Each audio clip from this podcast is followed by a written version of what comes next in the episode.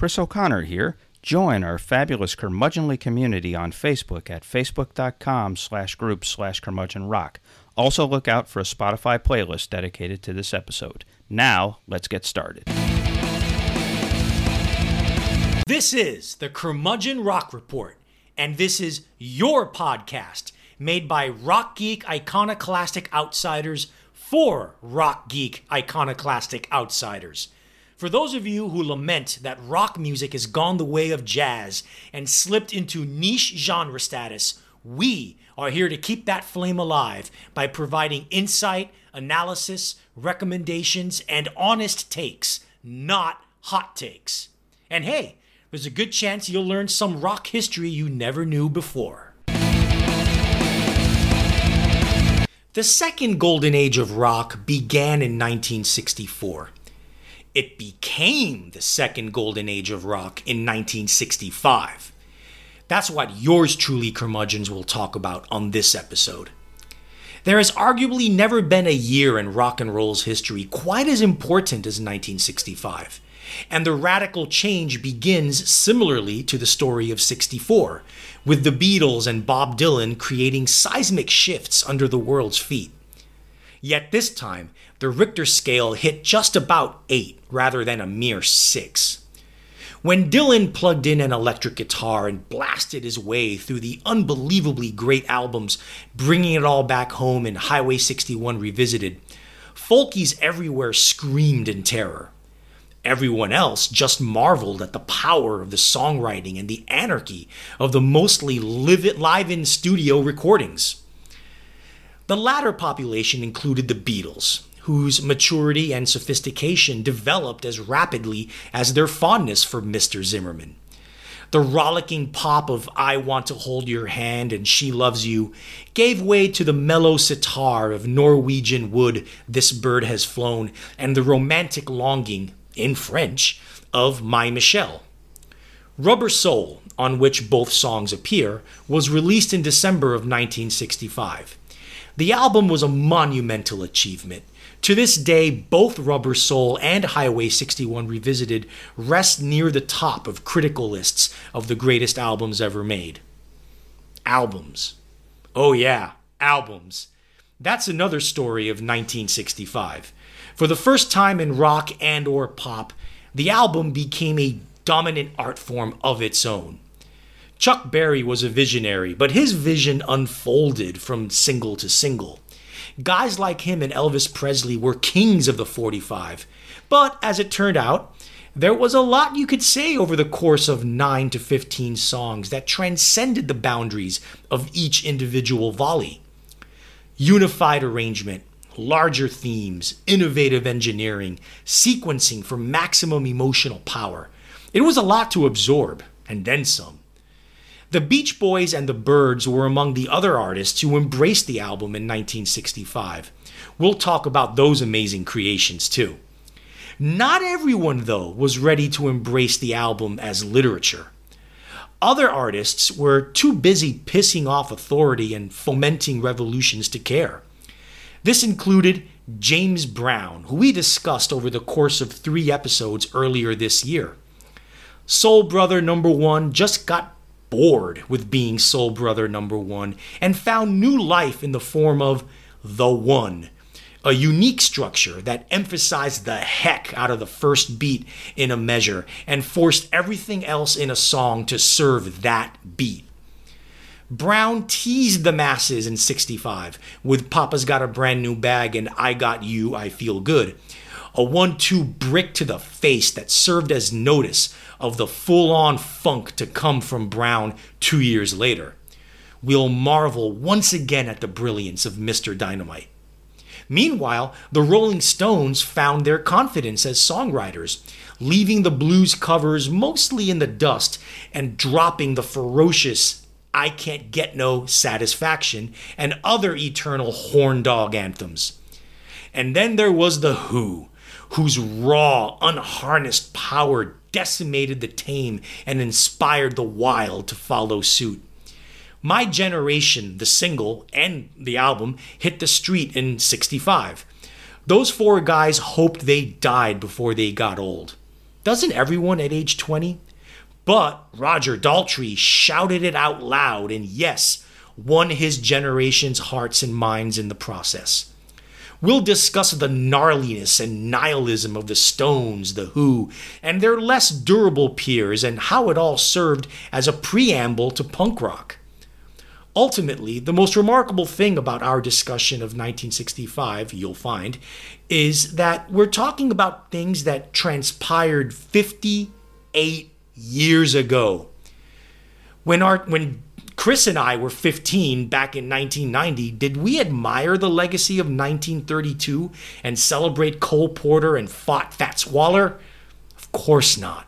That was old timey stuff from an old timey world. So why do it with 1965? Because that year still matters and its influence is still seen and felt everywhere in a media saturated world, whether those people or these people or our people know it or not. Even pop starlet Olivia Rodrigo does a halfway decent job of mimicking 1965's fuzzy guitars and confessional lyricism. Maybe she doesn't even realize, but that's how deep the DNA runs in this case. That's just amazing. Now, come share in our amazement as we get started. Welcome to the Curmudgeon Rock Report. So, Arturo, are you ready to uh, take a, a seat in the way, way, way, way back machine? Dude, I've been living there for like the past few weeks getting ready for this episode. yeah, I was I was going to say, you know, like like we said in the opener, it's it's kind of fascinating that we're uh, going 58 years uh, uh, into into the past, but it still matters. And yeah. Uh, up up top here, answer that question for our uh, loyal curmudgeonly community. Uh, why does 65 still matter? Because no matter what music you listen to, if you can backtrace the steps of influence, and eventually, if you keep going and keep going and keep going, you will get to this period in time, the mid 1960s. Yeah, I mean, I, I, I would say so, and and as I said in the opener, I mean, the, the second golden age it starts in '64. It becomes the second golden age in '65, where yeah. I mean, yeah. it it really is the the epitome. I mean, to take a spin on an old uh, saying, it's 10 pounds of gold in a five pound bag. Yeah. I mean, it, there's just so much, and we're going to get into it. It is a story in seven acts. And by the time you get to the seventh act, you're going to be saying, wait, that's the seventh act? That's not the first act? yeah. So, yeah. No, there's, totally. There's something about it. Oh, so co- uh, co- coincidentally, you know where else there uh, there's there actually is no Wayback Machine, and you know where that is?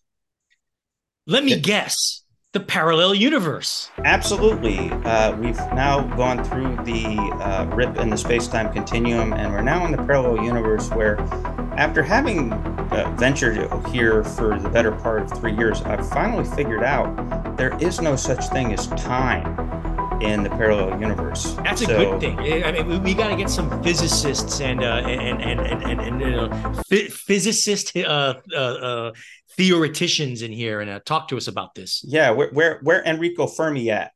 uh, I'm, I'm telling you. So yeah, so the new artists are on the billboards and in the stadiums, but so are the old artists. So like Bob Dylan is is is sharing a stage with the folks that we'll be talking about on this segment. Uh, folks, we do this every episode, and this is a fancy way of saying that we're covering new and newish albums uh, by uh, contemporary artists that we think are at least interesting but in this case, we're going to say uh, they're really, really good uh, for the most part. And uh, uh surprisingly enough, Arturo is not covering anything by Goat this week or uh, in this episode. So, uh, Art, who you got in the parallel universe? Yes, hailing from Devon, England. Pale Blue Eyes is a new up and coming quartet led by the husband and wife duo of Matt and Lucy Board. This House is their second album after their debut album, Souvenirs, uh, from last year. Their decidedly alternative rock sound can be described as merging the incessant driving motorik rhythms of 1970s uh, kraut rock, for lack of a better word, with trippy, spacey synth pop. The result is something akin to 1980s Hawkwind, but with more overt hooks and earworm melodies. It isn't the most original sounding concoction around, but in a decidedly and increasingly mediocre year for new music, just being good enough is, well, good enough. Yep. this is especially true if you can manage to get past Matt Board's excessively wussy, emasculated, soft indie boy voice. Recommended tracks are Simmering, The Unusually Rocking Our History, and The Blissful Million Times Over. It's not in my top 10 of the year, but it's a solid three and a half star album. Chris? Boy, that, that, that was the epitome of lukewarm, dude. uh, but but and and I'm kind of on the same uh, the same wavelength. I do like the song "Simmering." I think that that's a solid uh, yeah uh, proto single. Uh, but all I can say is that someone who's been listening to a whole lot of Gary Numan. Uh, There's a bit of that here too. Yeah, I, I, I do with think, more driving rhythms and a little more guitar. Yeah, it's not quite as ethereal, but it's uh, it's got it's like basically if Gary Numan adopted Motorik. Uh, I, I think that that's kind of same thing.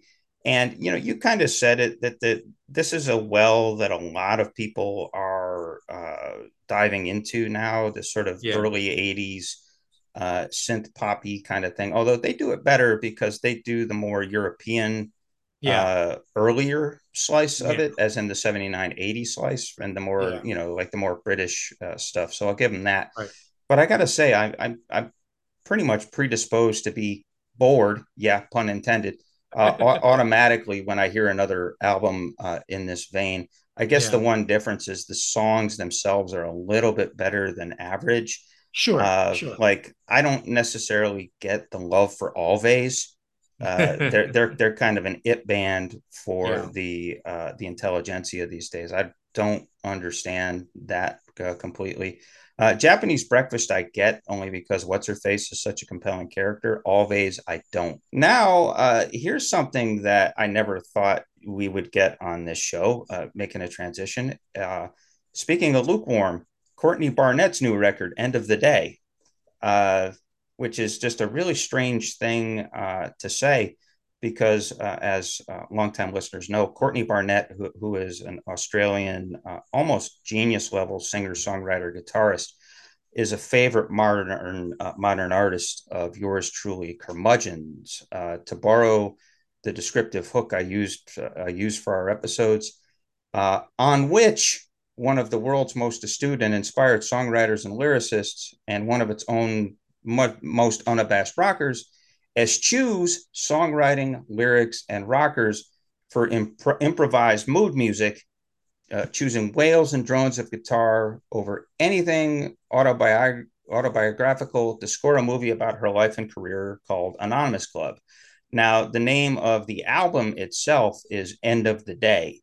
And I think Arturo and I have agreed that this is basically a transitional record, yeah, or just sort of a um, an experiment or a uh, a futzing around type of record. Uh, like her last record, it takes time. Uh, takes time, I believe it was called. Uh, yeah. It was uh, a really uh, a really strong record about uh, isolation uh, and breaking know, up and breaking up during COVID. Right. Uh, so, and it's called it. It takes it. Things take time. Take time is the name of the right. record. Uh, here, you just get more wells of melancholy and a, a continued case of the feels. Uh, but this is designed as a composi- compositional score music, which is weird because it's her to her own documentary. It's yeah. a documentary about her but she chooses. But I read, I read, I read somewhere it wasn't used for the documentary there, yeah. and that's why she decided to release it on her own as an album. Yeah, and so, but it comes out of a jam session that her and uh, Warpaint's drummer Stella Mozgawa, who's a great drummer, yeah. but here right. she's on synthesizer. Yeah. Uh, so they, they basically sat there, watched a uh, a cut of Anonymous Club on a giant screen, and did a jam to it. But uh, if she's lived any joyous notes in her life, uh, she leaves those out almost uh, entirely here. In turn, mm. she instead she turns pointive and contemplative. Uh, it's not maudlin, but there's also little inherent hope. It's it's it's basically it's a it's a guitar and synthesizer. It's very, uh, it's very unmoored, and yeah. it's uh, it's basically comes out of the same motif, and it and it's this very uh, solemn, very mid tempo, and at times I got to say boring. Uh, yeah, yeah, exploration of guitar tones and uh, and wails. Uh, you know, maybe she puts a whole lot of stock in that whole anonymous thing in the name Anonymous Club. But either way, uh, this is music to write a journal entry to, yeah, or with to engage in some meditative breathing. I mean, I guess that's that's really its uh, its main uh, its main charm. Uh, the nearly six minute long "Get On with It," which is near the record's end, is about the only thing that resembles the riff and the backing to what could be a standalone song in Barnett's own formidable tradition. Uh, yeah. Uh, the rest really is about setting a tone and expressing her own heavy heart in heavy terms. Uh, and I mean, that's emotionally heavy, not musically heavy. Uh, it's yeah. uh, the album's worth checking out, only if only to marvel at some unexpected versatility and risk taking from Barnett, who mm. is mm-hmm. still one of the world's most underrated guitarists. Uh, obviously, it's miles away from Barnett's mas- uh, masterpiece, 2015's Sometimes I sit and think, and sometimes I just sit, which is definitely one of the best records of the 2010s. But hey, uh, the chops are still here, even if form and majesty are not. Ultimately, end of the day is closer to Neil Young's similarly haunted 1995 score, Dead Man, than anything. Although right. Dead, Man, Dead Man is miles better to, to, to, to, be and to be Dead frank. Man is Dead Man also has more variety to it. It's not just yeah. Neil going wow for an hour. There's other stuff going on. There's narr- there, yeah. there, there's there's voiceover narration from the film. I mean, yeah. it, it's it's Mick. It's it's uh it's got more uh, variety to it. Like I said, yeah, and he busts out the pipe organ for sure. He, yeah, I know. With this album, um, it's just uh, basically it's 40 minutes of Courtney mostly tuning her guitar because that's that's what it sounds yeah. like. Chris here again.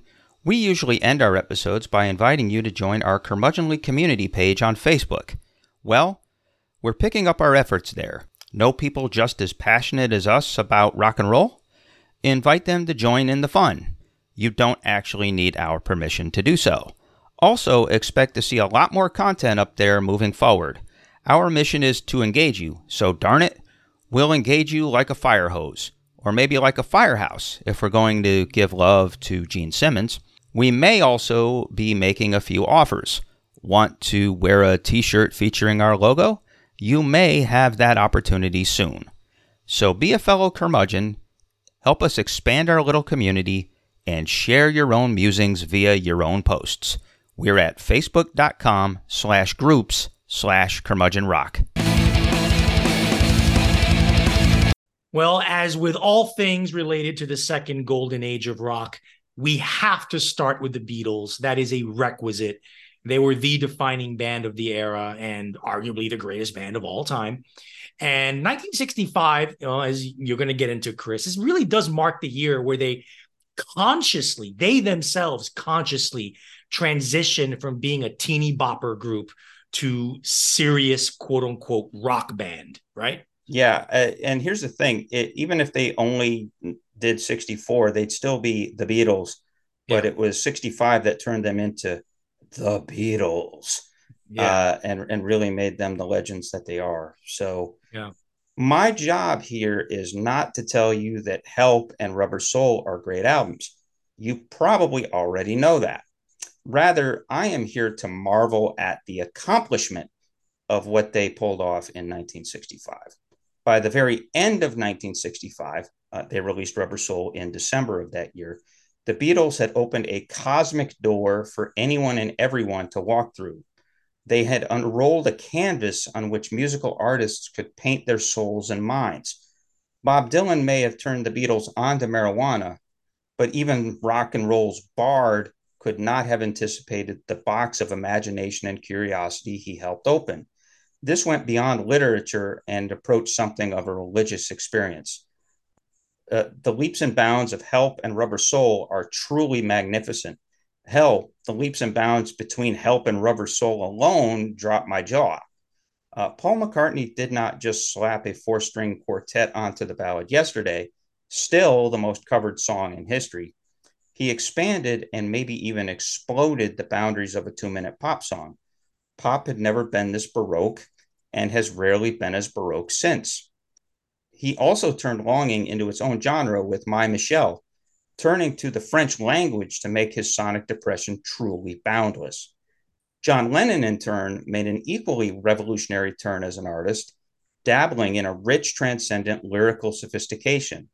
The fact that, yeah, you got that something I think you'll understand, morphed into, I once had a girl, or should I say, she once had me. She showed me her room. Isn't it good Norwegian wood? In less than two years is astonishing. Lennon also reached into an untapped existential realm moving past romance towards stoic heartbreak on you've got to hide your love oh, uh, you've got to hide yourself away loneliness with nowhere man and emotional reflection with in my life even the sly silly pop songs like drive my car ticket to ride and i'm looking through you featured shape and texture that are hard to describe adequately in words the middle song there is so richly and cleverly rendered that calling it silly may be an insult. I mean, it did inspire the Scooby Doo theme song, so there is some silliness there. Uh, again, uh, this all was a monumental feat. Not bad for a couple of guys who had yet to reach their late 20s. We're talking Lennon and McCartney here. Uh, Harrison uh, also had some contributions, but they're not nearly as strong. Uh, Rubber Soul is probably one of my five favorite albums of all time. Another one of them is coming up here shortly or uh, soon uh, in the episode. Uh, Rubber Soul really is the album as mood and the album as mind. I'll let uh, Rolling Stone's Rob Sheffield, perhaps the best chronicler or best writer about the Beatles in the world, uh, capture its spirit better than I can.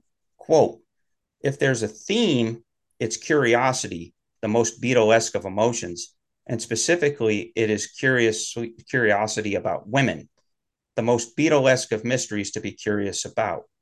Rubber Soul has the coolest girls of any uh, Beatles record. Girl, I'm looking through you. If I needed someone, these are complex and baffling females, much like the ones the Beatles ended up with in real life. No happy romantic endings here, with the notable exception of In My Life. But even when the girls are way ahead of them, the boys spend the album straining to keep up. Baby, you've changed. Yes, they have. And yes, they did. And so did popular music as a result. What a sensation, right, Arturo? Yeah, I think uh, well, you're mentioning a lot of rubber soul there. When people talk about the great Beatles albums, Help tends to get uh, overlooked a lot. Yeah, it does. Uh, it, oh, Rubber Soul is the one that gets spoken of as the turning point album. Bullshit. The turning point album was Help. And uh, of course, the movie was a bit corny and cheesy, but we're not talking about the movie. The music on its own stands alone. You mentioned uh, McCartney's uh, yesterday. Don't forget Lennon's Ticket to Ride with those heavy, yeah. droning guitars that kind of predates psychedelic rock. Yeah, it uh, is pretty revolutionary what he did on that song. Yeah, yeah, the emotional vulnerability of Help, the song Help itself. It's kind of, you know, he he was doing the existential cry before Nowhere Man on the song Help. Um, you also have some other great songs on there. You have uh, I, I, you've got to hide your love away. That that's that's self-loathing in, in, in romance. That's you know Lennon for as brilliant as McCartney was. Lennon always had the edge as a lyricist, whereas McCartney may have had the edge as a musician. Lennon always had it with his wordplay. So I, I, think help help always gets overlooked. It's the real it's the real turning point record. The only problem with help is that Harrison and even Lennon admitted this in interviews later on that Harrison had not quite developed as a songwriter yet at this point. He would get there later a little bit on Rubber Soul and would get there yeah. with Revolver. And but yeah, the two tracks he submits to help really aren't that good. But the rest of the material is so damn strong. Even this even the the song Dizzy Miss Lizzie, which is a cover. Yeah. Oh, yeah. Great cover. Even that song is phenomenal, proving the Beatles did rock and roll covers and R and B covers as well as the Stones did. Uh, it's a it's a masterpiece that really needs to be spoken about more. I have it number five on my personal pantheon of Beatles albums. Yeah, and and I'm not trying to. I wasn't trying to give Help short shrift. I'm just making the point that the, the leap between Help and Rubber Soul is is as yeah. pronounced as the leap sure. between uh, between Beatles for Sale and Help. Yeah, and yeah. and so I mean, just the leaps that they were taking uh, are Right. just bounds ahead. I will say that Help has one of my favorite Ringo Starr vocals on it.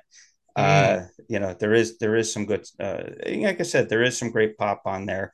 Uh, there are a couple of throwaways, uh, mostly the Harrison stuff. Uh, Mhm. But yeah, you've got the Hide Your Love Away is one of uh, I it, it's one of my favorite uh, Lennon songs. I think it's one of his stronger melodic uh, Mm, yeah. outputs of it. So yeah, you're right. I mean, I can't I can't necessarily. I'm not trying to push help Yeah, to yeah. the sidelines, but Rubber Yeah. Soul is like just such an amazing accomplishment that it it it deserves. Uh, it deserves its own. I mean, let's just put it this way: put that album in bamboo, and or not. What am I? Not bamboo. Uh, what what is that shit? Um, uh, amber. Amber, yes. put it in amber and Put and- it in bamboo. I like that one. yeah, I was gonna say, yeah, that that would be a little less durable than amber for sure. But put it in amber so that three thousand years from now, the aliens can look at it and Yeah. um, and say, hey, that was a marvelous record. That is an all time uh, great record. Uh, uh, every time I listen to it, I get the feels. Uh, and Yeah. that's that's what I can say. So, uh, what a year! Uh, what a year by the Beatles, and it's just Sure. I don't think anybody's quite well. Besides uh, a couple, besides everybody else on this list, I don't think everybody's quite had a twelve had a twelve months uh, Yeah. quite quite like they did uh, in '65. Yeah. And uh, yeah, Well- and and so yeah, and so uh, I guess that sets up our nest artist, who also had a hell of a 1965. Oh, yeah. At the beginning of this year, the Rolling Stones were already huge in the UK and Europe, clearly the number two band to the Beatles' dominance. And more importantly, they were the down and dirty, tussled, bad. They had that down and dirty, tussled bad boy image that was in stark contrast to what was at the time the Beatles' squeaky clean image. In the US, though, they were quite down the totem pole of British rock contenders, caught somewhere between the Kinks and the Animals. At least the Animals had a number one hit with House Yeah. of the Rising Sun, which we talked about in the previous Golden Age episode uh, in this uh, series. The biggest dent the Stones had on the American charts at this time was Time is on My Side, one of the seemingly endless string of blues, early rock and roll and R&B covers that dominated their repertoire. But the notion of covers versus originals is where things start to change for the Stones. Under pressure from manager Andrew Loog Oldham due to the inarguable point that more original songs meant more income from publishing songwriting royalties. you don't say. a pretty important part. Uh, singer Mick Jagger and guitarist Keith Richards took a more assertive outlook on coming up with original material. Of course, this would in time alienate band founder and guitarist Brian Jones, nominally the leader of the band since he was never much of a songwriter to begin with. Uh, this would, in the long term, have a corrosive effect on his psyche and confidence, leading to increased drug abuse and self destructive behavior. But that starts to become a bigger part of the Stones' story later on. When discussing the Stones during this time, it's best to discuss them in the context of them being a singles band rather than as an albums band. While they did put out good, solid albums even this early in their career, they paled in comparison to what the Beatles were achieving on that format. The Stones wouldn't become an unassailably great albums band until 1966 with Aftermath, uh, their first album of all original songs. Their first major shot fired in this direction as a band composing their own original songs was Heart of Stone, released as a single in December of 64 and appearing on their album, The Rolling Stones Now, from early 65. It hit number 19 in the US singles chart and charted well in several other countries, galvanizing the band and providing necessary confidence. It's a smoldering, slow burn R&B number in the style of Time is on my side, except this one is original. But while that song combined a desperate yearning and meditative patience with the, the reward of romantic fulfillment down the road, Heart of Stone is an early example of Mick Jagger's ferocious lyrical bite and his standoffish, put down attitude toward the female subjects of his attention. you know, she'll never break his heart of stone, you know. um, the Rolling Stones took their now patented anti love stance to the extreme with the one two punch of the single The Last Time and its B side Play with Fire. With Keith Richards' a circular, repetitive, menacing riff, The Last Time is the band's roughest, toughest sounding track to date, setting the bar high for all aspiring garage rock bands at yeah. this time.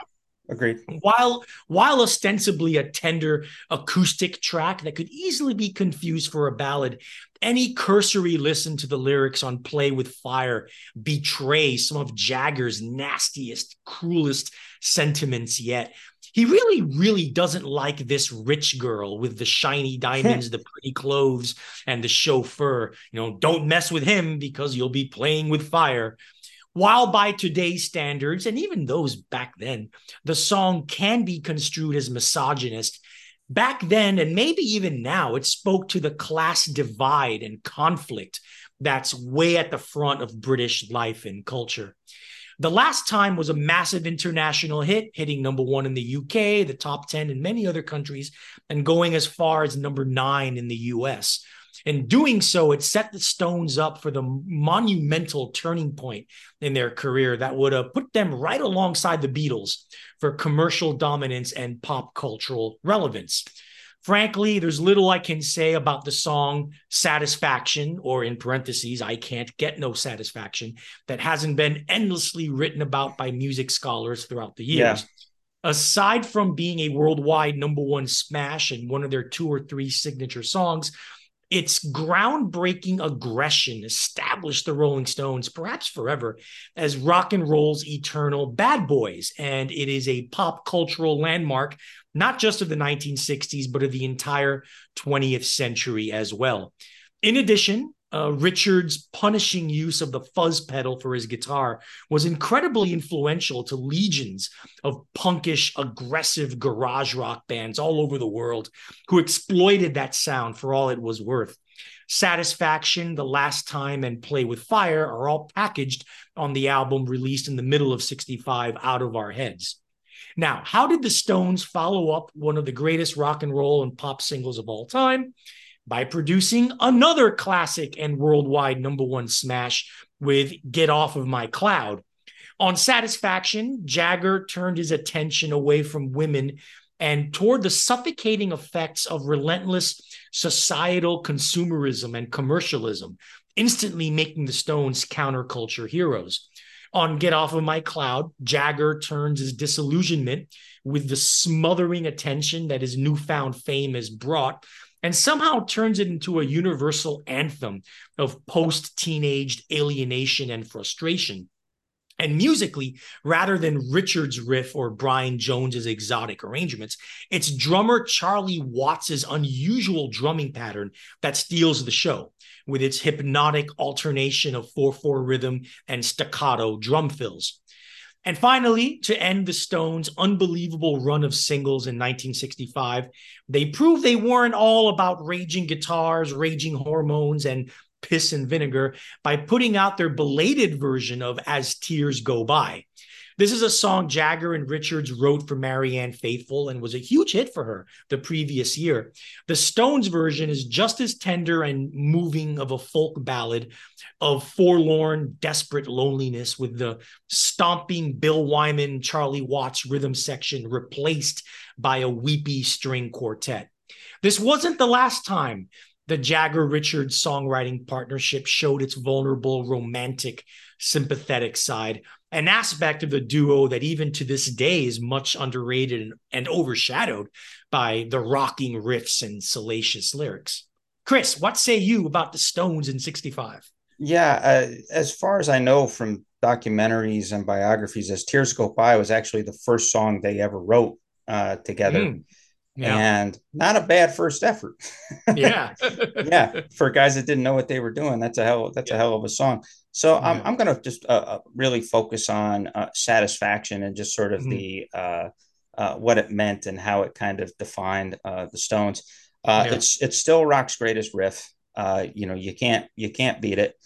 definitely, its most important. Mm. It it just sort of really kind of captured that carnal spirit of mm. uh, that, that rock and roll uh, can can really capture. And so it kind of takes the old bluesman and you know, really just puts it on a razor wire on an electric guitar, and it's it's it's like the greatest thesis of uh, the Mississippi blues riff as done by British guys of all time, uh, for sure. And here's an ironic quote for you that I found in my research. Then this is from Mick Jagger, and he must have been, you know, let's say this is late 60s, early 70s. He says, quote, I'd rather be dead than singing satisfaction when I'm 45. well, now they're like 80 years old and they're still singing it. Ew. Uh, yeah. that's a little creepy. I don't want 80 year old men, uh, you know, talk, t- you know, talking about how they love fucking. Um, and here's another great Jagger quote that I really think kind of captures what this band was about and their, their kind of spirit as they went along. Uh, quote, you start out playing rock and roll so you can have sex and do drugs but you end up doing drugs so you can still play rock and roll and have sex. yeah, so that really uh, that really says it. Uh, I would love to have that lifestyle. Jesus. Yeah, I was going to say, you know, like you, you, and I are doing it all wrong, dude. We, yeah, we, sign you know, me up. yeah, you know, we're, we're we're we're a couple of boring old nerds uh, by comparison. Uh, I've never been a huge fan of "Get Off My Cloud." By the way, I've always kind of seen it as kind of a dopey song yeah, you're right. It's got a great beat to it, but it otherwise it's just kind of doopy, uh, doopy, dopey, dopey, whatever you want to call it. You know, hey, hey, you, you, get off of my cloud. Hey, hey, you, you, be more original. Uh, I, I got a good joke. What's that? What's the difference between Mick Jagger and a Scotsman? What's that? Mick Jagger says, "Hey, you, get off of my cloud." A Scotsman says, "Hey, McLeod, get off of my you." oh, that's terrible. Oh, the, uh, the, the the woke crowd is going to come after us after us with uh, pitchforks and torches. Dude, no one cares about sheep fucking. Come on. Yeah, yeah. I was I was I was going to say, well, except for people who like advocate for the the humane treatment of sheep, uh, and, and, that there are plenty of those people. It's a little scary. Uh, one last comment. This is when Andrew Loog Oldham is producing the Stones. Yeah, uh, wasn't much of a producer, and a lot of these songs are stripped of their pure power. But yeah. The power is so powerful, it still shines through, and so it transcends the production. Yeah. It does transcend the production. So this th- this shows you just how on they were in '65, and how on they would stay until about '74.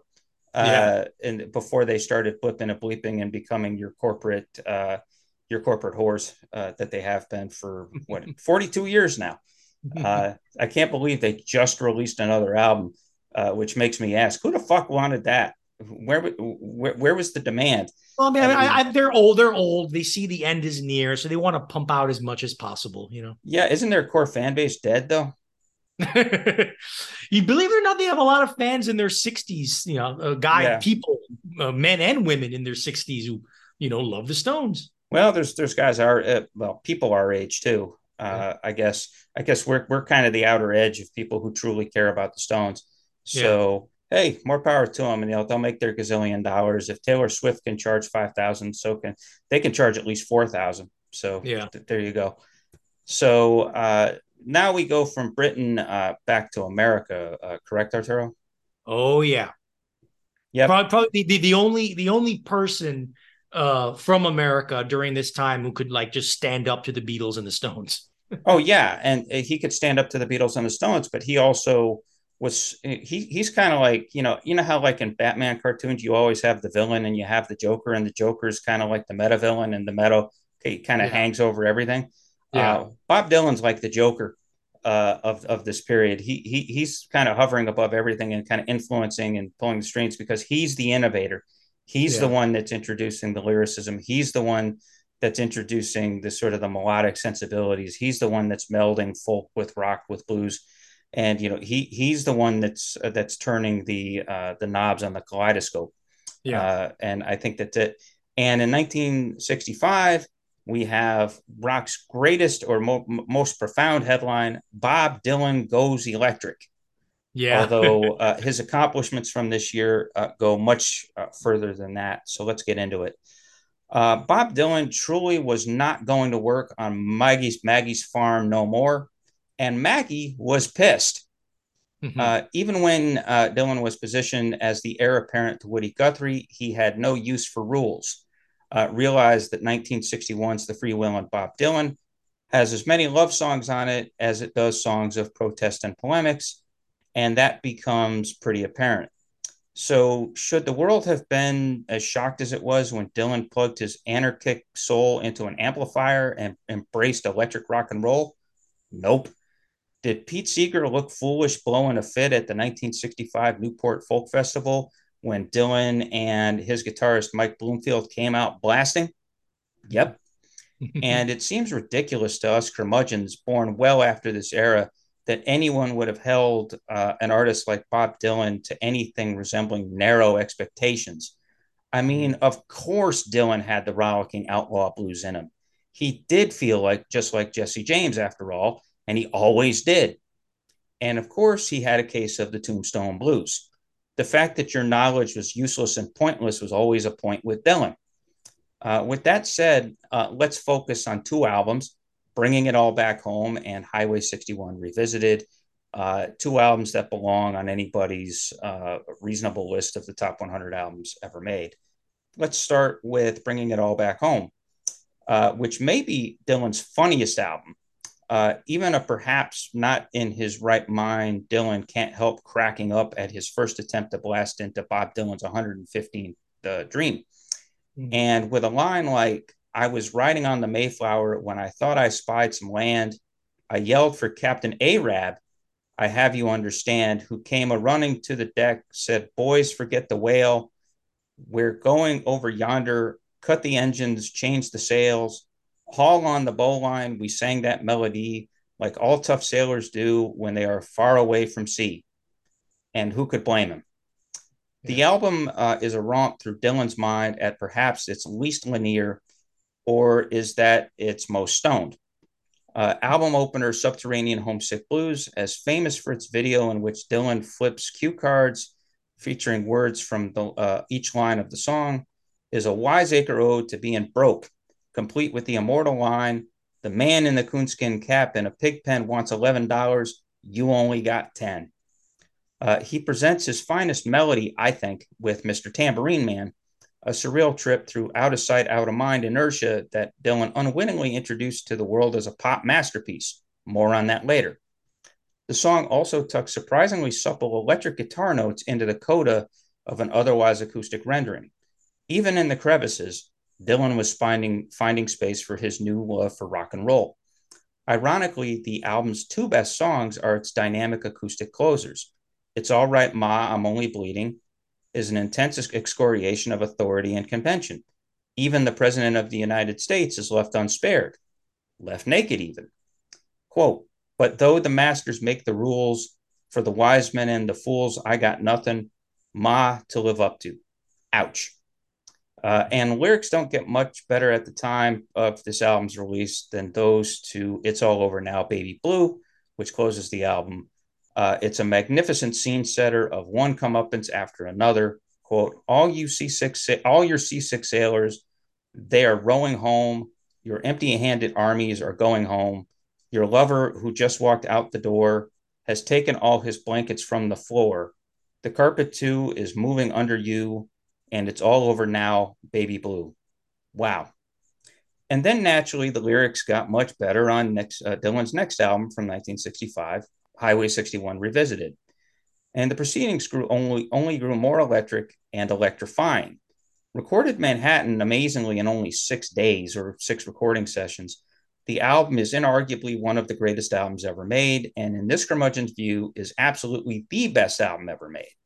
It is a marvelous romp through intricately crafted blues and folk inflected rockers with lyrics so celestial they can be about anything you want them to be. On all but one song, Dylan is accompanied by eight session musicians who find the arrangements on the fly and do so loudly on early live in the studio takes. Uh, this wasn't no Steely Dan affair or a Beatles fair affair for that matter. These guys nailed the songs and nailed the songs hard. If there's a theme at play here, it's the process young people endure to find themselves by losing themselves first. Hell, the protagonist does that literally on the Ballad of a Thin Man. Quote, because something is happening here, but you don't know what it is, do you, Mr. Jones? End quote. Now, for the uninitiated, this is the album with Like a Rolling Stone on it.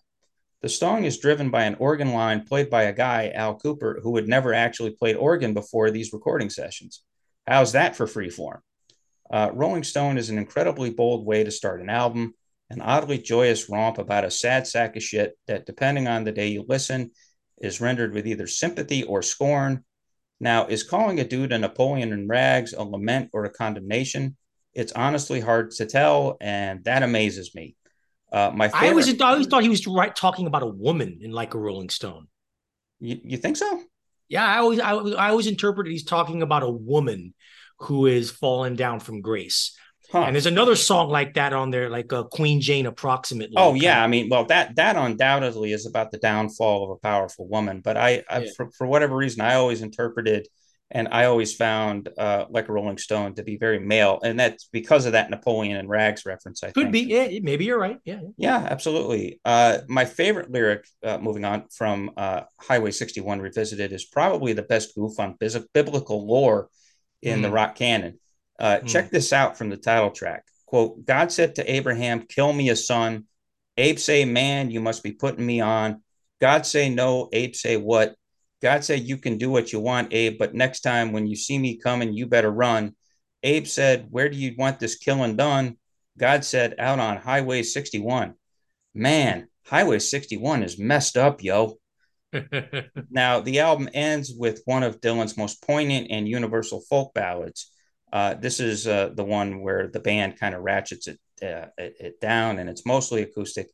Desolation Row is an 11 minute, 21 second acoustic elegy to losers, misunderstood historical figures, and literary characters who find themselves longing for a better carnival. Things get surreal quickly and often. Romeo and Cinderella meeting on the street, Einstein disguised as Robin Hood long, walking alongside a jealous monk. Ophelia fixing her gaze upon Noah's rainbow. Here, Dylan is as much of a painter as a poet. There's nothing else quite like it in, in rock, and it grows richer with each listen for me, even now after 25 years of listening to this album with a pretty strong regularity. I listen to this album like probably once every couple months. Uh, by 65's end, it was plainly obvious that Bob Dylan would never be what you wanted him to be, and he'd serve up whatever excited him well before anything that excited you. In our view, he remains rock's great revolutionary. Even if he never released music after this marvelous 1965, that would still be the case. Arturo? Yeah. Um, one thing I want to mention is that for each of these albums, uh, both of each of these albums, uh, there there's an outtake for each of these albums that are phenomenal, oh, that yeah. are overlooked. And bringing it all back home, there's a song called "I Want to Be Your Lover" that did not come out until the Biograph box set of 1985. And this song is the most rollicking garage rock song he probably ever made it rocks harder and it's arguably heavier than anything on the first half of bringing it all back home, which is saying something. It's a fantastic, just badass, not quite punk rock, but man, it's almost there. And it's a it's homoerotic to boot with the lines of you know well the Undertaker in his midnight suit says to the masked man ain't you cute well, the masked man, he gets up on the shelf and he says, You ain't so bad yourself. I want to be your lover, baby. I want to be your man. I want to be your lover, baby. I don't want to be hers. I want to be yours. Yeah, you know, take that Gee. what you will. And the other uh, really uh, outstanding outtake is from Highway 61 Revisited. This song is Positively Fourth Street, which was released as a standalone single and it was the follow-up single to Like a Rolling Stone. Like a Rolling Stone made it to the top of the charts. Positively Fourth Street made it to number seven, and it was a it was a huge song. Uh, people have debated what this. It, it's a diss song. It, it, yeah. It's a fuck fuck off song, and a lot of people have interpreted it as being about Joan Baez. Yeah. Him telling Joan Baez, you know, I'm not with you anymore. Get out, leave me alone. You embarrass me, but blah blah blah. Yeah. And but it's still it, it's it's an inc- musically it's an incredible song. It's very much in the vein of the sound of Highway 61 revisited yeah. with that organ that's just slightly behind the slightly behind the drums, slightly behind the rhythm. And um it's it's one of Dylan's most searing, powerful vocals, and was a big hit for a reason. So those two yeah. songs uh, need to be also mentioned as part of the whole package of the 1965 Bob Dylan experience. On this episode, we dipped back into the second golden age of rock and analyzed the year 1965. For the next episode, we're going to analyze one of the most polarizing Hall of Fame all time great bands in history U2. They're generally regarded as probably one of rock's 20 best bands ever, yet they have a lot of haters out there. Frankly, they've done it to themselves between Bono's planet sized ego, the atrocious quality of the albums they've put out the last 20 years, and how unashamedly corporatized they've become in the 21st century, their reputation has taken a hit among younger generations of rock fans. Yet, yours truly, curmudgeons, remember a time when U2 was actually a hip, cool, cutting edge band that produced incredible all time great albums and timelessly great singles. For a 10 year span from 1983 to 1993, they were not only the biggest band in the world, they were arguably the best. The Curmudgeon Rock Report will put a spotlight on this period of time, as the next episode will bring you Remember when U2 didn't suck? Now, speaking a whole uh, about smoking a whole lot of weed, introducing the Byrds, uh, a band who, with David Crosby. Yeah, a band with David Crosby. Uh, yeah. Go fake. Yeah, that, that, that's that's about as one to one correlation as rock and roll gets. Uh, uh, the Byrds were an extraordinary band, and Arturo is going to tell you all about why and why their 65 contributions made this such a linchpin and such a grounding uh, year for the second golden age of rock.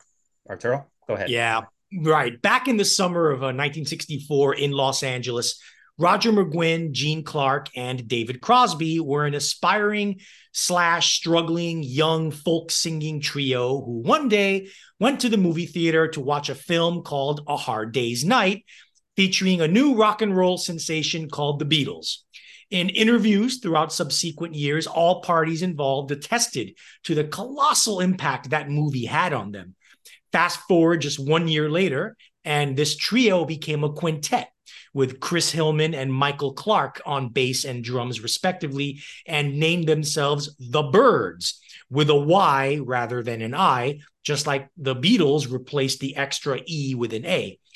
When uh, what they did, as simple as it seems now, was introduce the concept of marrying the melodies, song structures, and lyricism of folk music to the rhythms and blaring guitar riffs of rock and roll to create a rock subgenre we all now take for granted folk rock. Now, we spoke earlier of Bob Dylan's pioneering fusion of folk music and rock and roll, but here's the difference between what Dylan did and what the Byrds did. Dylan came from folk, took elements of it, and jumped full bore into straight up rock and roll and very bluesy rock and roll at that, thereby arguably creating quote unquote rock. The Byrds, on the other hand, came from folk, took the same elements and fused them with elements of rock and roll to create a decidedly folk flavored variation of rock. This wasn't the only connection to Dylan that the Byrds had. Their masterpiece and massively impactful debut album, Mr. Tambourine Man, had no less than four covers of Dylan's songs on it, most notably the majestic title track that foreshadows psychedelia uh, with the way it just makes the listener feel like they're levitating off the ground just by listening to the song. It went number one on both the US and UK charts and hit the top 10 in several countries throughout the world. Equally important is how singer guitarist Roger McGuinn popularized the luminescent chiming sound of the Rickenbacker guitar. The Rickenbacker had been used quite often before, most notably by George Harrison throughout the Beatles album Beatles for Sale.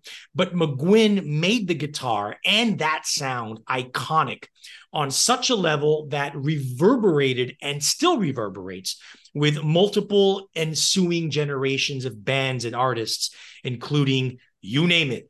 Big Star, Tom Petty, REM, Husker Du, The Bangles, The Smiths, every UK yeah. indie jangle pop band from the 1980s, the Stone Roses, Matthew Sweet, Wilco, Beachwood Sparks, and even Rolling Blackouts Coastal Fever. That's cool. But, that is that is quite a family tree. Yeah, but there was more to the Byrds than just Dylan covers. Um, the vocal harmonizing of McGuinn, Clark, Crosby, and that addictive guitar sound. On the of the original Byrds quintet, Gene Clark was the only member in the band at this time who wrote songs, which meant he was the only one who had his own publishing deal, which meant he made more money than the other members. this this was one of the factors in Clark, one of the factors in Clark leaving the band early uh, in the next year. But in 1965, though, Clark wrote five of Mr. Tambourine Band's 12 songs, the most notable of which was I'll Feel a Whole Lot Better, a blistering, rollicking slice of proto power pop that sounds as irresistible now as it did 58 years ago. There was also The Bells of Rhymney, an old 1950s folk song by the legendary singer Pete Seeger, who adopted the lyrics from a 1938 poem by the Welsh poet Idris Davies. Uh, in the Byrd's Hands, a song about a mining disaster in 1926 becomes an unusually rhythmed, trippy, blissed out, chiming guitar orgy of proto hippie proportions. This wouldn't be the last time the Byrds, though, would source out from Pete Seeger. In the fall of 65, the Byrds put out the immortal classic single, Turn, Turn, Turn, another number one hit for them in the US, also featured on their second album of the same name that came out that year, which was written by Seeger in 1959 and whose lyrics, except for the title of the song and the last two lines of the verses, were taken from the first eight verses of the third chapter of the biblical book of Ecclesiastes. One of the defining musical artifacts of 1960s rock and pop culture. It's a pacifist peace and love anthem before such sentiments became a common trope in pop culture. And musically, it's very much of the same blissful float in the air, let the Rickenbacker take you away majesty, but with a rock and roll beat that characterized the best of the Byrds music during this period. If you think you've heard, if you think you haven't heard this song, you are wrong. You've heard it just about any time a TV show, movie, or documentary yeah. uses it as the background for a segment on 1960s culture. Forrest Chris? Gump. Forrest yeah. Gump, the, the, Wonder Years. It's not an accident that the scene in uh, Forrest Gump, which is really moving when uh, yeah. Tom Hanks in his military uniform and uh, Jenny in her hippie uniform uh, meet yeah. each other in the uh, in the pool on the hall. Yeah. Uh, it's no coincidence that "Turn, Turn, Turn" uh, uh, is that song.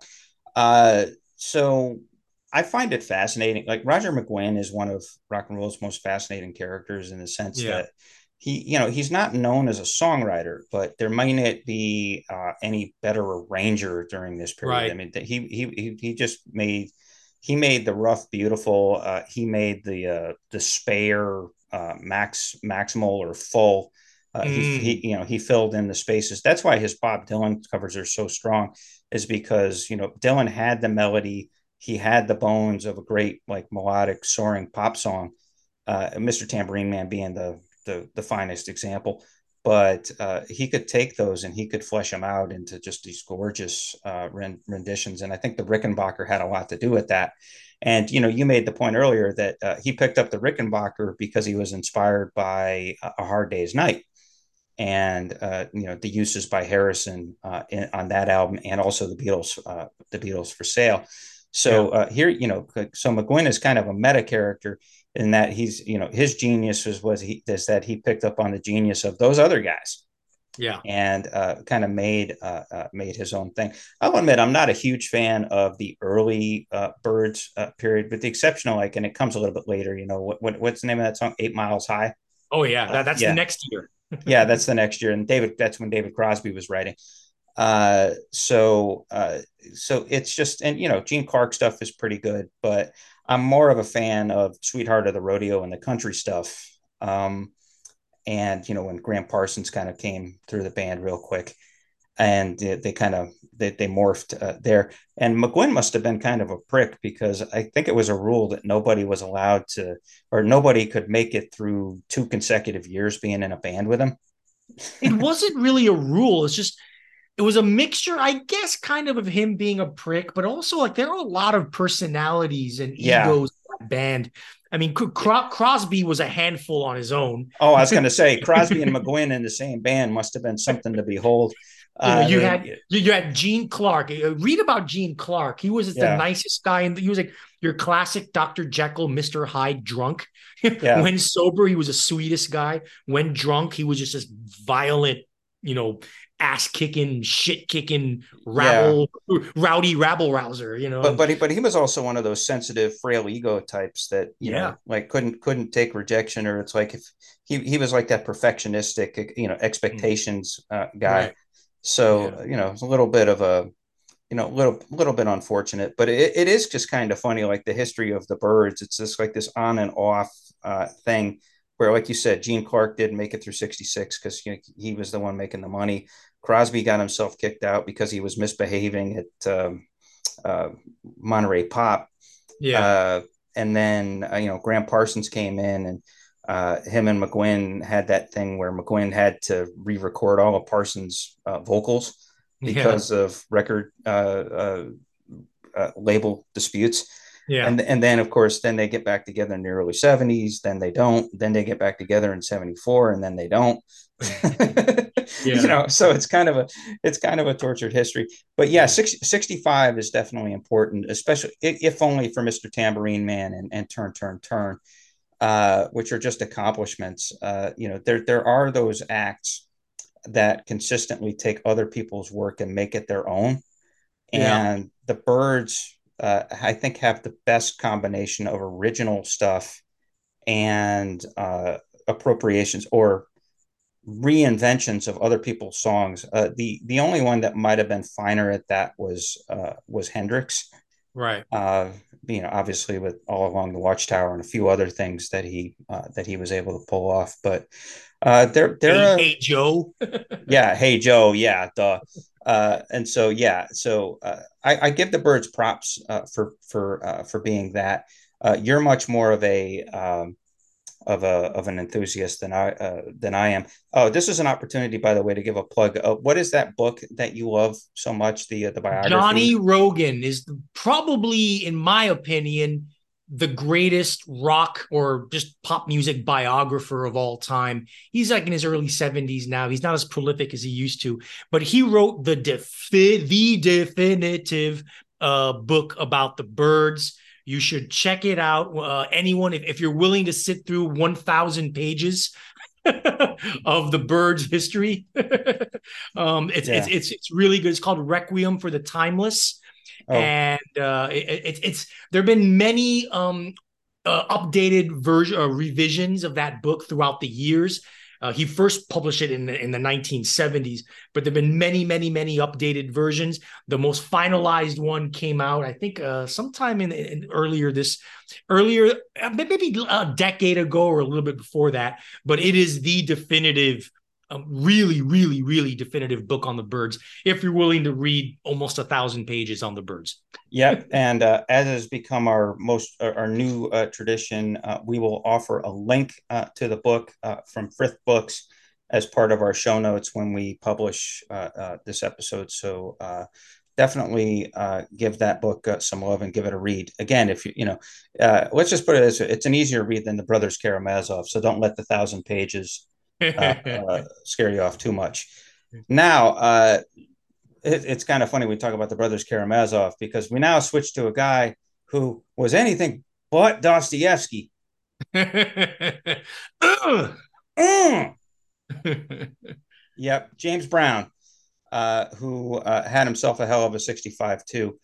Uh, with he had the singles "Papa's Got a Brand New Bag" and "I Got You, I Feel Good," which was the uh, kind of the uh, the early birth. It wasn't the the full fledged uh, in a tux debut of the one, but it was kind of the gestation of what we call the one. Uh, we talked about uh, uh, James Brown at length in a three-part series earlier this year, which we definitely encourage you to check out. It's a it's a detailed, deep conversation about as deep as you'll get in podcast land. But uh, let let us cover these songs and what Brown meant uh, here in in 65's seismic turns. heading into 1965, James Brown was R&B and soul music's most electrifying band leader he led a maximal touring revue that cranked out moving traditional song uh, one after another. But something was percolating with Brown, uh, or within Brown, boredom. Suddenly, it wasn't enough to do what everyone else was doing better than what everyone else was doing. He had to get up and do his thing. And what was that thing?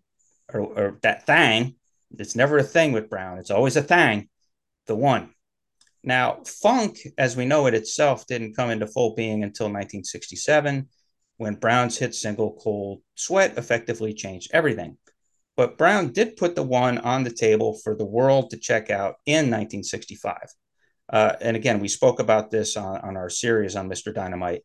But the singles Papa's Got a Brand New Bag and I Got You, I Feel Good introduced a simple but brilliant innovation Instead of traditional emphasis on the second and fourth beats of a measure, Brown shifted his focus to the third, uh, to the first and third beats.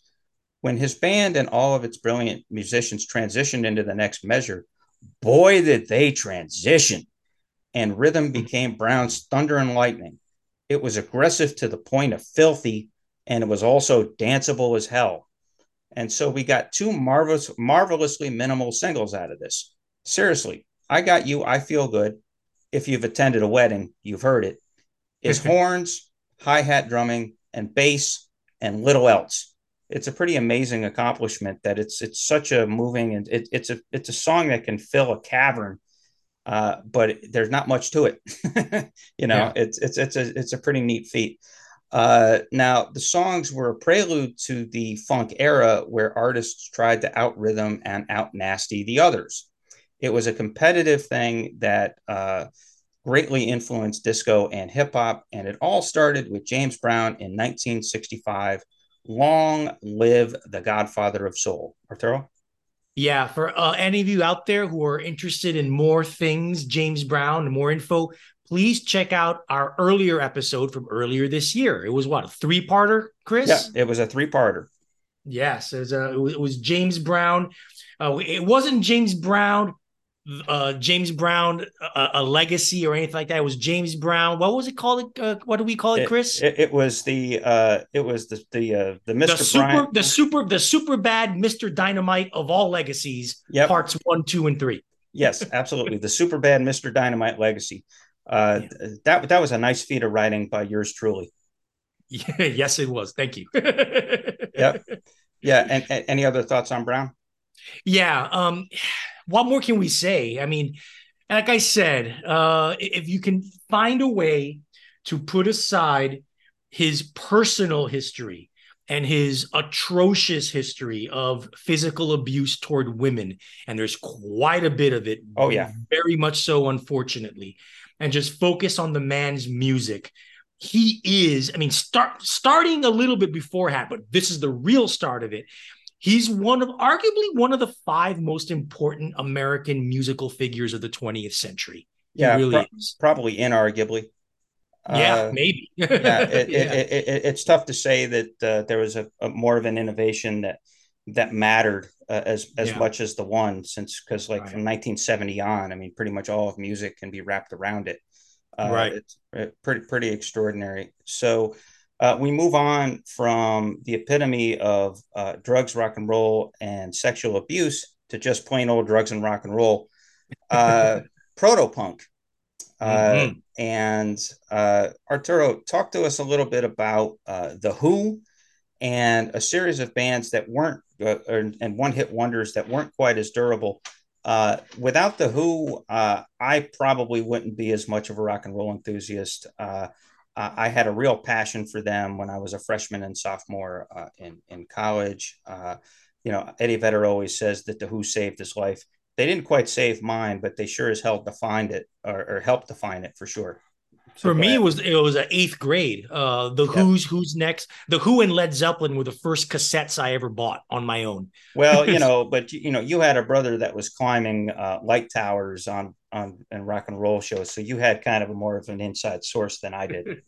yeah. Well, anyway, when you think of the words punk rock, what are the adjectives that come to mind?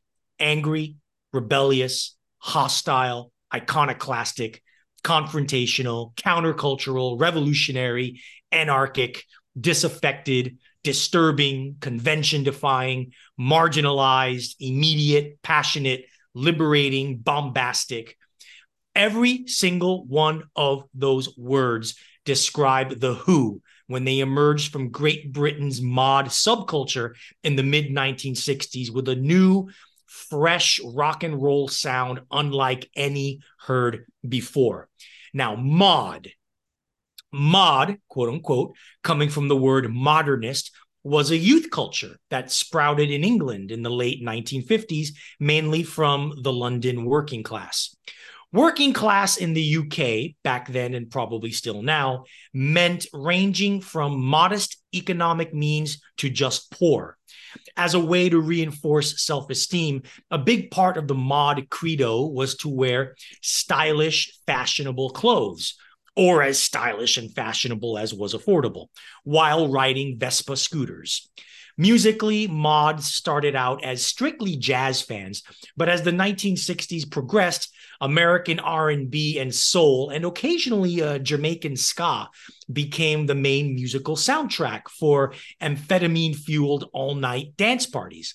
This, of course, put them in adversarial conflict with that other British gang like subculture of the time, the quote unquote rockers.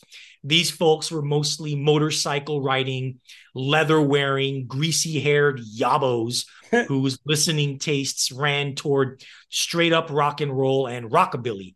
Numerous books and documentaries have been made about violent clashes between these two warring factions that happened during the early 1960s. However, by the middle of the decade, the mods started to loosen up in many ways. First, the younger up and coming mods were understandably getting sick and tired of getting into fights all the time. second, second, a little drug called LSD started permeating throughout underground clubs in the UK at the time, eventually making its way to the mod dances and partially substituting the ever popular amphetamines. Third, as a result of the latter, younger generation mods started developing more of an interest in modern art and pop art, eventually influencing their clothes and musical tastes. And of course, one cannot discount the ubiquity of and the barrier breaking impact the Beatles had on mod development. The Beatles themselves, while, while not generally violent by nature themselves in the early days, were greasy haired, leather wearing rockers who, once made over by manager Brian Epstein, started to wear mod type clothes and mod type haircuts, even including R&B and soul covers in their live sets. This had to have an effect on the younger mods coming up in the middle of the decade and combined with the earlier developments I mentioned formed the cultural out of the, the, the pop culture out of which emerged the four young men who became the Who. Pete Townshend, the guitarist songwriter in the group, was an art school kid and had the right sensitivity to lead what was ostensibly a mod band, i.e., playing tons of R&B soul covers, into new territory that touched on rock and roll and both modernist and visual art. Before The Who, of course, there had been fast paced, rocking wildcat rock and roll, particularly by the likes of Chuck Berry, Little Richard, Jerry Lee Lewis, and even Gene Vincent. But The Who were a different beast.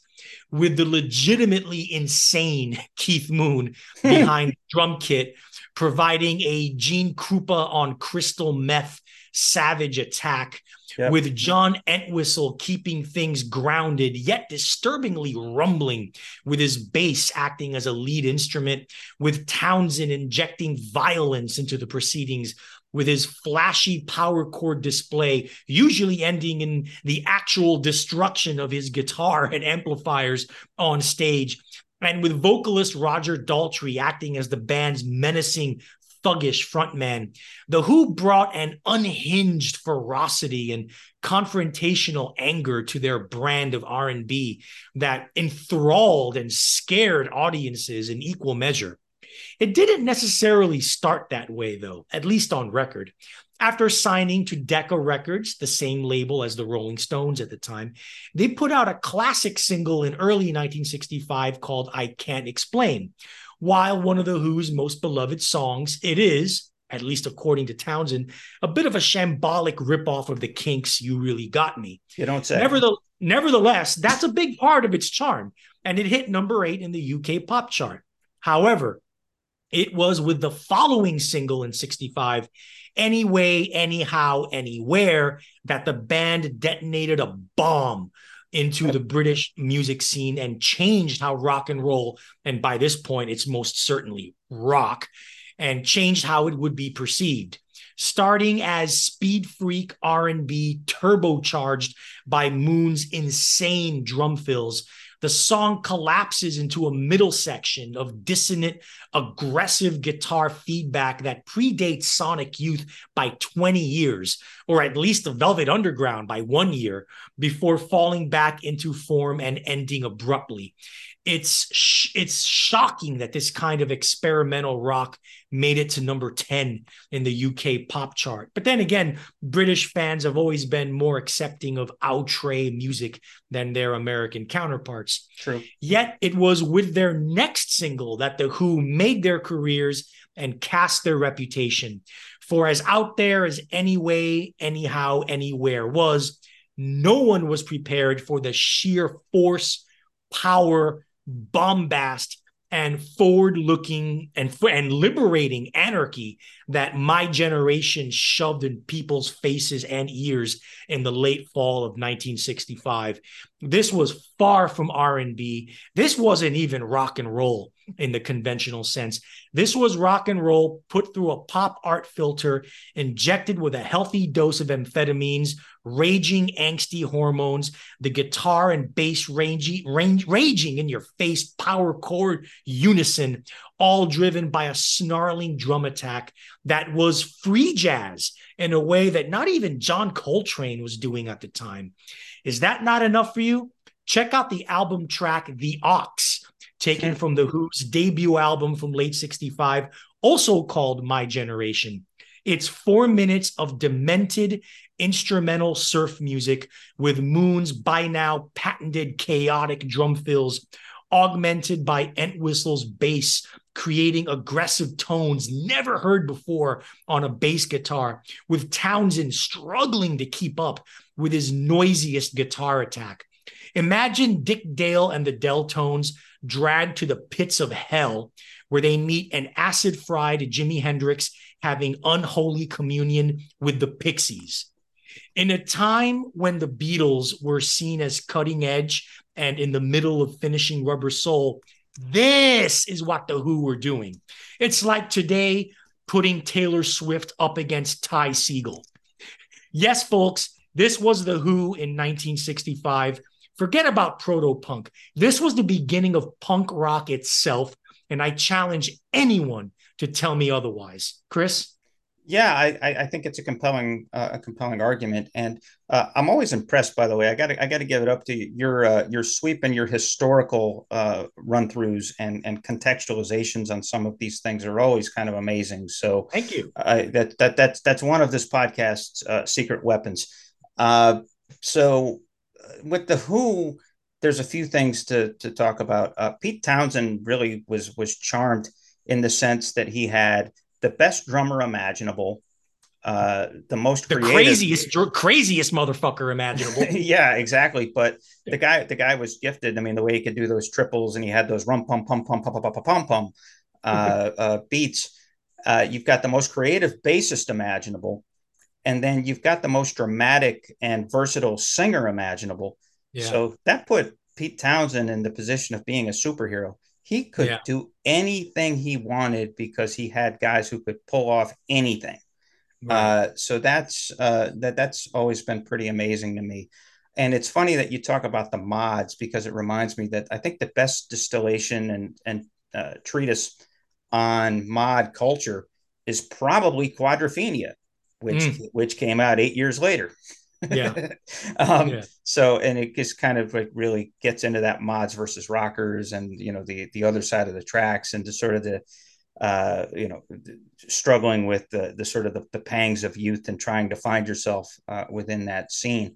And so uh, it, it really is extraordinary. And I, I do buy your proto punk argument that The Who, uh, in effect, uh, in some ways invented punk rock uh, with my generation. Although you could, I guess you could make the argument that Chuck Berry, uh, you know, with with some of his stuff. I guess, uh, but, but that, that's a little going back a little too far. Punk rock doesn't really identify with Chuck Berry, but you can really no, draw. no, yeah, it definitely from, identifies from my generation the to the Sex Pistols. You know, but but you know Chuck Berry in terms of some of the subversive stuff he was doing, like Brown Eyed Handsome Man, some of the riffing and some of the power yeah. stuff he was doing, like rock and roll music. I mean, that's that that's the chugga uh, and yeah, it was a hmm. little too grounded in country for punk's taste, yeah, but right. you could make that argument. But yeah, I mean, I think it really does start here, and it starts with here. And uh, a lot of these bands that they started to catch the bug. A lot of it is a combination of the uh, of the British invasion and the hangover from the Little Richards and the Chuck Berrys, where a lot of these artists went to the garage and went lo-fi and kind of went DIY. And so you had, uh, uh, remember, you know, the Who at first. I mean, they were competitors in a pretty broad field, which you'll talk about in a sec. But uh, you know, they're the ones. Why did they survive? Because they were the fucking best. yeah, and they're mean, still it, around. yeah, absolutely. So, uh, speaking of uh, of the roll call, uh, there there were some artists here that were making they, they, one hit wonders. They made some timeless uh, timeless hits. They didn't turn out to be timeless, but they did kind of define this proto punk garage uh, launch era now, didn't yeah. Yeah, I mean, The Who may have been the best of this new breed of punk rock before it had a name, but uh, there were other notable bands in both the US and UK embracing a similar sound and or energy. From Seattle, you had the Sonics and their 1965 debut album Here Are the Sonics, which contained the unhinged blow your mind intensity of singles such as Strychnine and Psycho. It also contains several of the same early rock and roll and R&B covers that the Rolling Stones covered in their early years, except way louder and way more intense. Uh, the Seeds came from Los Angeles and hit the charts in 65 with a snarling, nasty fuck you of a driving song called Pushing Too Hard He's addressing a female romantic interest, but the track can easily be interpreted, like The Who's My Generation, as a generational anthem pushing back against conventional society. You had the British band called the Syndicats, who put out a single in 65 that was a cover of the Leiber Stoller song On the Horizon. But the B side, Crawdaddy Simone, oh, yeah was what this band really sounded like. Very, very similar to The Who in their barely controlled energy. Um, this is one of the most rollicking singles of the era, featuring guitarist Steve Howe, who would become the guitarist of Yes. Uh, while these three songs, uh, the next three songs, all came out in the following year in 1966. They were very much keeping in the spirit of the garage punk fury unleashed the previous year. This year, we're talking about in 65. Wild Thing by the Troggs, everyone knows this song and if you yes. don't you need a serious musical education. Yep. making time by the british band the creation and the seething mid-tempo burn of 96 tears by question mark. The, the, the, the name of the band is question mark not the word question mark but the the symbol question mark and the mysterians. Chris? Yeah uh, it's a pretty good roll call uh, of these songs uh, I got to give it up. Making Time is the best uh, phony uh, Who song of them all.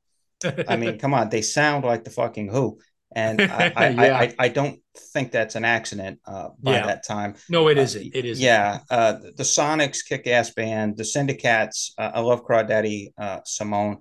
and you also, we should also mention Sam the Sham and the Pharaohs because they did Wooly Bully. Oh yeah, that, that's kind of that's kind of soft compared to these tracks. Yeah, they're it's a little bit soft, but at the same time, it is it is coming out the garage.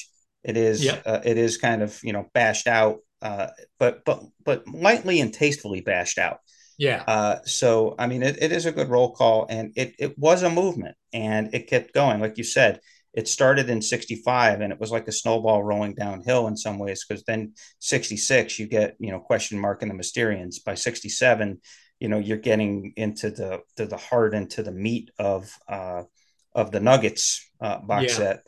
By '68, you're getting like incense and peppermints. you know, actually, that came out in '67. It did come out in '67. Yes, okay. it did. Yeah, I was going to say because the movie uh, Beyond the Valley of the Dolls, I think, was '68, but nope, 1970. 1970. Oh, okay. Yeah. Uh, Ar- Ar- Arturo is my fact checking cuz. Um, so I mean, it's just it, it's a phenomenal uh, thing that happened. It was a movement. Uh, the Who obviously graduated into more studio affairs and and graduated into the more ambitious stuff like uh, by Tommy. But we owe a debt of gratitude to all of these uh, these one off bands that had these uh, that had these cutesy names and uh, you know, had that style. Uh, you know, you know, God bless the Hammond uh, B3 organ. Uh, mm-hmm. You know, God bless fuzzy guitars, uh, all of it. It is it is good stuff. And uh, one one other thing I'll say, uh, my favorite version of Wild Thing. If you've ever seen the movie Major League, you know what I'm talking about. yep. Ah, yes, Charlie Sheen. yep, Wild Thing, you make my heart sing. So good stuff. So uh, speaking of making the heart sing, uh, we get into uh, the seventh act of our of our story in seven acts, which is kind of amazing because the seventh act is the Beach Boys. Hmm. Okay, now that's quite a year yeah. if if they're your seventh act. So uh, they had themselves. Uh, th- this was the year where they kind of started to turn the corner from uh, girls, cars, and surfing uh, into uh, more uh, romantic themes and a little bit more. Uh, if if it was that uh, steeped in California, it was a it was a little bit more of the heart rather than of uh, of what you would call the spirit. So yeah. it was it was more heart and mind and and less spirit. And so uh, let's talk about uh, Brian Wilson and uh, the albums, uh, well, and the songs from the albums, The Beach Boys Today and Summer Days and Summer Nights uh, one point to make is that uh, by this point, the album became a thing in 65, but not everybody was embracing the album completely.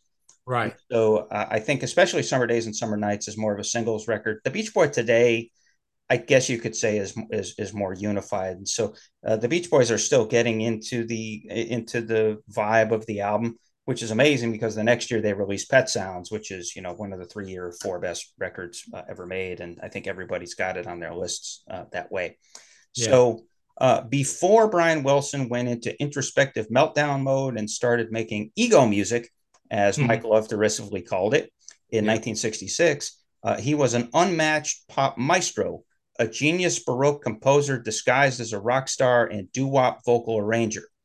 In 1965, he became the master of the three minute symphony and the finest appropriator of Phil Spector's wall of, sp- wall of sound record technique of loading up on musicians and on multi tracking. The songs were wonders of echo, grandeur, and sweep that put the Beach Boys into a singular stratosphere of joy. Uh, seriously, when I think joy and rock and roll, I immediately think of the of the Beach Boys. Uh, right. No one was ever as joyous, even when they were in sad mode. Like, wouldn't it be nice? They were joyous. Yeah. Uh, pretty, pretty amazing trick. Uh, Wilson and his bandmates released two albums in 1965: The Beach Boys Today and Summer Days, and in parentheses, and Summer Nights. I'll keep the description simple. The Beach Boys Today is the one with "Help Me, Rhonda," "When I Grow Up to Be a Man," and "Dance, Dance, Dance" on it. Gems that deserve to be coated in platinum for their mastery of the art form. Complex structures, brilliant five part harmonies, infectious choruses, testaments to the undying power of sing-songiness, and a compelling placement somewhere between adolescence and young adulthood in their mood. It's all there and it's all amazing. Now, Summer Days and Summer Nights is not as laden as, uh, with hits, but when California Girls is on your record, who cares about the rest of the shit? California Girls is one of rock's most mythic songs and inarguably Mike Love's greatest lyrical contribution to the Beach Boys. Would the song pass today's woke test? Maybe not, but who cares? but who cares? The women yeah. of California were pretty awesome, and this is a hell of a tribute. Famously, Wilson claims that he wrote the music to California Girls during his first acid trip. I guess acid is pretty good for one's libido. Uh, anyway, other highlights on the record include uh, Then I Kissed Her, another symphonic number contained in pop musical form, and beautiful also song. beautiful song, beautiful song, and also a cleaner, crisper version of Help Me Rhonda, which I think uh, may be beyond a couple of uh, tracks uh, or songs on Pet Sounds is their best song.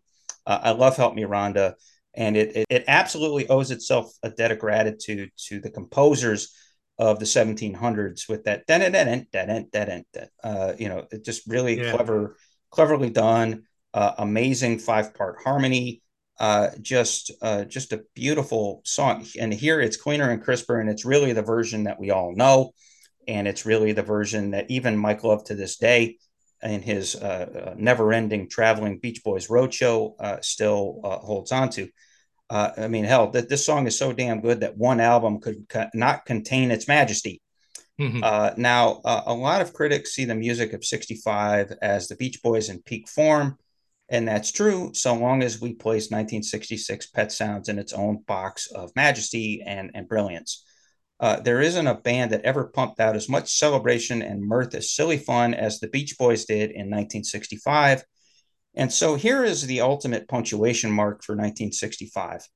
It was filled with an incomprehensible amount of musical and cultural revolution. Seriously, it's five. It's ten pounds of gold in a five-pound bag. Uh, that we cover the Beach Boys seventh again in this episode tells you everything you need to know about this year. Arturo, uh, your thoughts on the Beach Boys and these records? Yeah, we need a little postscript uh, for this year for the Beach Boys. They put out a third album in 1965. Uh, around this time, around the fall, the record label, uh, it was Capitol, they were on Capitol Records, coerced them into basically doing an all acoustic, basically what we call unplugged now, an all acoustic album of covers. Uh, Brian Wilson really didn't want to do this because he already had in mind what he wanted to do going forward. He saw the Beach Boys going in a direction that would eventually become Pet Sounds. But of course, the record company, they want more product, more money. Yep. And out came Beach Boys Party. That's the actual name of the album. It, uh, it, it came out in November of 1965, recorded just two months earlier, and done in like a couple of weeks. It was supposed to evoke a beach party, exactly what the title of the album says. Yeah. What it felt, what it felt like hanging out in a in a in a Los Angeles in a bungalow by the beach in LA, hanging out with the Beach Boys and them with their acoustic guitars singing cover songs. It featured uh, songs, the covers, the songs they covered, two Beatles tracks. I should have known better. And you've got to hide your love away, sung by Dennis Wilson, of all things. Um, it also included Hully Gully by Fred Smith. It, in- it included a Dylan cover the times they are a changing, sung by Al Jardine. Yeah, I, I know that version. It's not bad. It's it's a little silly, but it's not bad. Uh, and of course, they had one oh uh, oh the, sorry, did I mention three Lennon McCartney songs? Tell Me Why is the other Lennon McCartney song on this, and a monstrous hit, one of the biggest Beach Boys hit ever, a worldwide top five hit, Barbara Ann.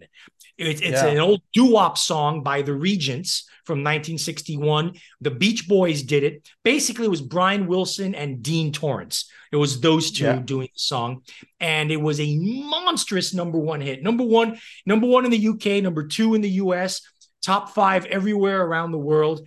If you say you haven't heard it, you have. Ba ba ba ba Barbara Ann Barbara. Yep, it, it, it, it, still makes it on the commercial. Oh, Barbara Ann. Yeah. Yeah. So and yeah. that was a massive, massive hit, which is a pretty, I mean, I like the song, but it's a pretty inauspicious way to guide us into pet sounds. But anyway, that was what the Beach Boys, where Brian Wilson was forced to do at the end of 65 and put this album out. Not very good, but hey, it's got Barbara Ann on it. Yeah, which is funny because Brian Wilson and Dean Torrence in the same uh in, in the same harmony where it's yeah. like, okay, who who can out like uh, high note the other, you know. yeah. yeah. You know, it yeah. just kind of kind of because they they were the two uh, high register guys in the surf scene. Right. Uh, uh the, yeah. the, two best uh, at mm-hmm. that. So it, it, it is uh, kind of funny.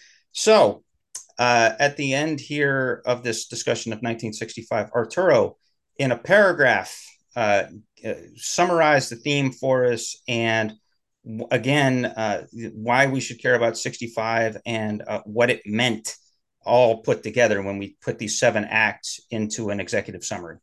Yeah, 1964, the previous episode in this series was change. This one is radical change. And radical, and everything after this year was never the same. Everything was different.